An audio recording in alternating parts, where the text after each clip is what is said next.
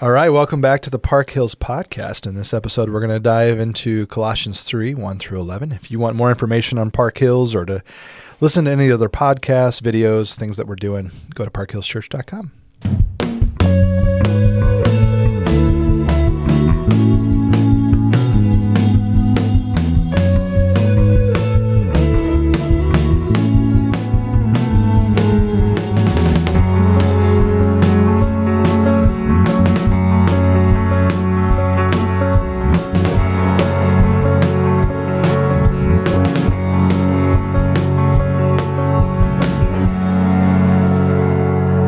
So this passage starts off with if then you've been raised with Christ, set your minds on things that are above. What a great concept, but mm-hmm. kind of a difficult one for us to always, you know, fully understand. So Mark, I think some of the images you've used on this passage over the years, and even as we talked in sermon team, have been so helpful to sort of really understand what's going on here. And I know one of those that you know resonated with me, and we were just talking about it. And I remember when you taught this lesson, but just the idea that us trying to resuscitate the dead version of ourselves. What, what does that look like? Yeah, you know, I love just how obvious what Paul is pointing out here. Obviously, uh, led by the Spirit, but he's going, listen, if then, or since you are raised with Christ and you're, you're no longer living to your old life, you've, that's died, your life mm-hmm. is now hidden with Christ, then put to death then whatever is earthly, or kill off and he goes through a list of behaviors and thoughts and, and attitudes and and it, it's really I remember looking at this passage one time, and I, and I, I just envisioned, imagine someone coming uh, down a path and finding a, a, dead body, and and body that's clearly dead. Mm-hmm. But imagine that person just jumping down and going into life saving procedures and and start starting the the uh, breathing and trying to to do the compressions and and full on CPR. First of all, it's a nasty image to think of that, but. Yeah but it's also absurd. You would never do that in that situation. But really, when we who are in Christ, we've been forgiven of all that we've been forgiven of. We've uh, been given new life in, in Christ, and now this is our life. For us to go on living in those sinful ways, committing those sins, acting the way we acted, thinking the way we thought, is really the equivalent of trying to give CPR to our dead sinful self. Yeah. And to look at it that way, it actually becomes gross, yeah, uh, foolish, mm-hmm. and really should should cause us to think, man, when, when I go down those roads, I'm trying to resuscitate that which is completely dead. So he's saying, kill off the behaviors, the thoughts, the way of life that was tied to the old you that is dead. Yeah. That needs to die too. So this idea then becomes much more significant to think about and say, when I go through and evaluate my day, when I evaluate my thoughts, when I evaluate what I daydream about, what my priorities are, how many of those things are like trying to give CPR to a corpse? Yeah. And not only is it foolish and gross and going the wrong way, but think of all the wasted energies, yeah. the wasted days and times uh, that could be used for the for the kingdom. I mean, we have to be accountable for that. Actually, in, in chapter four, he says making the best use of time. Mm-hmm.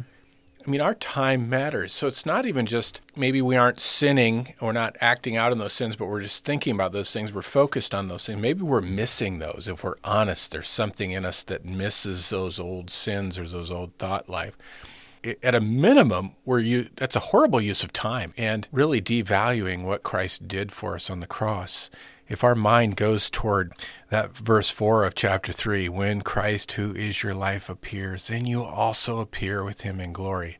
Again, it, we've got to have the long term focus in mind in order to really see those things that went with the old self for what they are, which is a waste evil, nasty, gross, and the things that cause the wrath of God to come.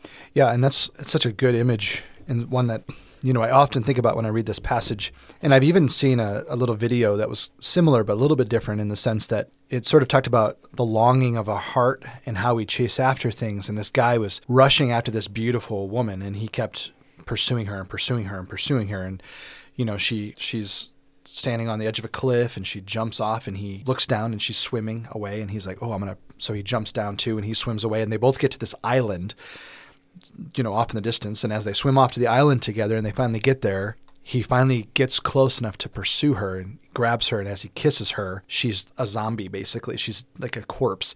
And he was just so disgusted with this moment. And it made me think mm. of hmm. our sin, how often yeah. we chase after something that seems so beautiful and really, you know, alluring. I, have talked about it at, at, times with, with students and, and you know mentors of mine and people who have mentored me and, and vice versa. Uh, sin is kind of gets a bad rap in the church. You know, a lot of times we talk about it as if that's an interesting quote. Well, it's it's a thing that we think of sin as like it's a terrible, terrible, terrible thing. Oh yeah, which it is. But at the moment, the reason why sin is so alluring is is it's really exciting and it's fun and it it makes us think that we're living our best version of ourselves. And so we almost do sin a disservice, quote unquote, because when students start to chase after stuff that they shouldn't, they go, well, why would this be wrong? It feels so right, or it feels so exciting, or it's it brings life to me.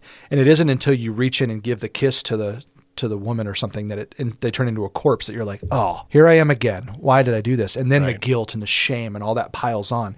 So it, all those images kind of packed together is kind of what I, re, I think of when I think about putting life back into what is dead. But we don't think about the fact that we are a new creation in Christ in the way that we should. And you know, you quoted Matthew six in the sermon briefly, and then we talked to you know, you talk about 1 Corinthians five seventeen, and this idea of being a new creation, being born again, being made new. These are all images that are thoroughly New Testament and and thoroughly rooted in concepts that are given to us in the Old Testament. But really that idea is you aren't who you used to be. You're new in Christ. And so whether it is us resuscitating our old dead body and forgetting who we are now is one way of looking at it. Or we're pursuing dead things hoping that it'll bring new life to it. And that's not really the way it's supposed to work. So it, it's it's just missing what Paul's talking about, if you believe that once I'm following Jesus, I can just do whatever I want to do and it's totally fine, which pushes back on certain things like, you know, the free grace movement that's very common today, which means I don't even sin anymore now that I'm in Christ. Everything I do is totally covered in grace, which, of course, you're forgiven today, yesterday, forever. Like, there's no thing that Christ doesn't cover. Yet, what would you do with that? Like, why would you take grace and then just stomp all over it and do whatever you want yeah. to do? That doesn't make any sense. And it doesn't mean it doesn't do damage. totally. that you do. Totally. It ends up being like you just kissing, you know, that dead body or whatever. Like, it's really that idea.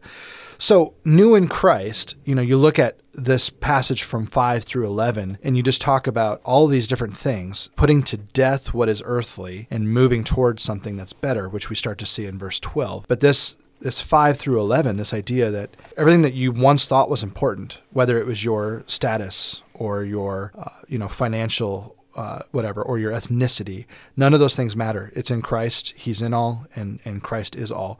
Or if you think about i was once a, you know someone who was immoral or I was impure, or I was passionate about the wrong things, or I, I was covetous, I, I'm an idolater. Those are all the things that you used to be. Now that you're new in Christ, you might still practice some of those things and and then repent of them. You know, none of us have ever gotten away from all of our sins completely. That's just not possible in this right. life, I don't think but yet we have put them to death and we have to physically think about that and, and, put those things aside. But it's not who i am anymore. I'm not i'm not what i once was. I'm not that person. My title is different. My my status before god is different. And, and that's something that's tough for us to wrestle sometimes with the gospel right? Yeah it is Uh, I do have to say, I think my new favorite quote from you is going to be "Sin gets a bad rap in the church." Yeah, but I do know what you mean by that. It's true because we often only think of it in terms of that which is nasty and repulsive, and we forget that it is alluring. Just like we always want to create this image as to what Satan is like, and not realizing he's an angel of light who who looks good and draws right. us in, and, and we're drawn to that. You know, I think so much of this comes down to that understanding like it says in verse 10 that you've put on the new self which is being renewed in knowledge after the image of its creator. Yep. Uh, that being renewed is important.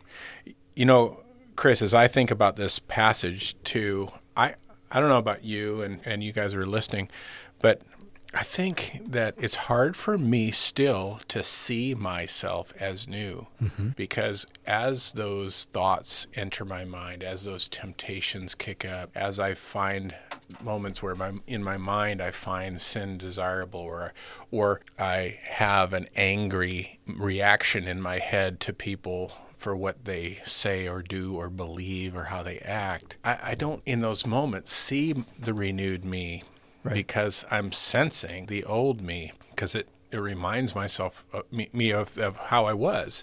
And I think that it's it real in those moments it pulls me back to these things. Because it because in my mind it's that's who you are because that's what you thought in that moment or that's how you responded. That's why i have to constantly remind myself that no i'm being renewed in the image of my creator and and i am new in him like Second Corinthians five. I, I am I am new. I'm a new creature already. I just have to learn what it what it's like to live in this. Like you know, I like to use car illustrations. You No, really? you you buy a brand new car these days, which I don't, but I've seen them. I've heard about them. That's true. I've seen them from a distance. but it's amazing what it takes to learn how to make these things function because it's not like what we're used to before.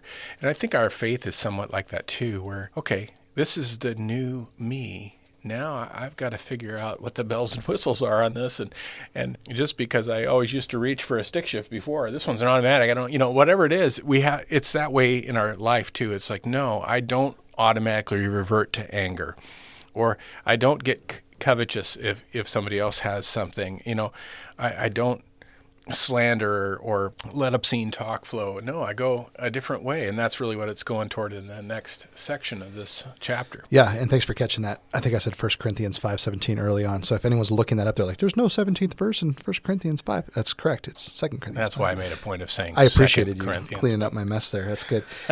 but but back to what you're saying, totally. And I think this is one of the struggles that I have with our culture today, which is really our driving point for this part of the podcast. And we've been talking about this as we kind of lead up to it here. Our culture is all about come to Christ and then just be who you are. And I don't see that biblically played out. I, I don't see a single story in the scripture where someone comes to God and then remains as they are for the rest of their life. There's a direction aspect to our mm-hmm. to our faith, to our journey with Jesus. And so, whether we're talking about, you know, uh, these things that we're talking about in verses 5 through 8, and then even 9 and 10, I guess, included in that, we talk a lot about, well, I, I'm, a, I'm a mess. I'm a mess. I'm a sinner. I'm a sinner. I'm a sinner. And I need grace every day. All that is totally true. But it really neglects what Christ is calling us toward. And so I've heard people say, you know, if Jesus was alive today, which he is, but that's a whole other discussion. like, uh, there, there- you know, if he was on incarnate right next yeah, to us. Yeah, if he was here right now, he'd be hanging out with, at the bars and he'd be with the, the sinners and you know, and I all the people who are marching in the streets over the summer and saying all the things that they say, and they'd say Jesus would be with those people, the people who most need him. Okay. First of all, absolutely true. And the second thing I would say is I'm one of those people who needs him every day. So we, we've got to really grasp that concept. If it's it, the gospel is a thing that you need all the time. But I would even go a step further and say Jesus would absolutely be with those people, no question. However, I don't see a single story in scripture where people just kind of then carried on with their day after that. If Jesus were to spend a night in a bar these days, you know, I imagine after a couple hours, there's nobody left at the bar. Yep, he'd redeem them. They they would come up with a whole different way of looking at themselves, and they'd walk out and go, "Holy cow! I don't need to wallow in my pain and my sin and all this other stuff. I don't need to sit here and drink this all night long to make myself feel better." Christ loves me. God loves me. I'm going to go live a different, better style of life. So whether we see Mary Magdalene, you know, the demon possessed woman who no longer lives under that that reign of those demons. Think of Legion. I mean, that that guy, or at least that's what the demons call him. You know, that- we're Legion for we're many. And when they get cast out, that guy runs and shares the gospel with a whole bunch of mm-hmm. people. Yeah. Because that was in Mark five, and then in Mark nine, Jesus goes back to that region, and there are four thousand people to feed. Mm-hmm. So he spread the message. He's like, hey, you need to meet this guy. When he comes back, you need to be ready for him. And so I see all these individuals in scripture who spend time with Jesus and they move to put all these things to death because they realize these things don't really satisfy and they move in a different direction. So I think the best way that I would wrap this up would say, you know, you are no longer who you used to be. And for you to grasp that, you are no longer who you used to be. And then Paul would say, so don't live like it anymore. You're free. And it's not that you're never going to make a mistake. It's not that you're never going to go back to those things, but you need to know who you are. And if you know who you are, you're going to live differently and move forward, which is what we're going to talk about in, you know, in the next podcast. But but this idea of putting life back into what's dead, that's the dumbest thing I've ever heard.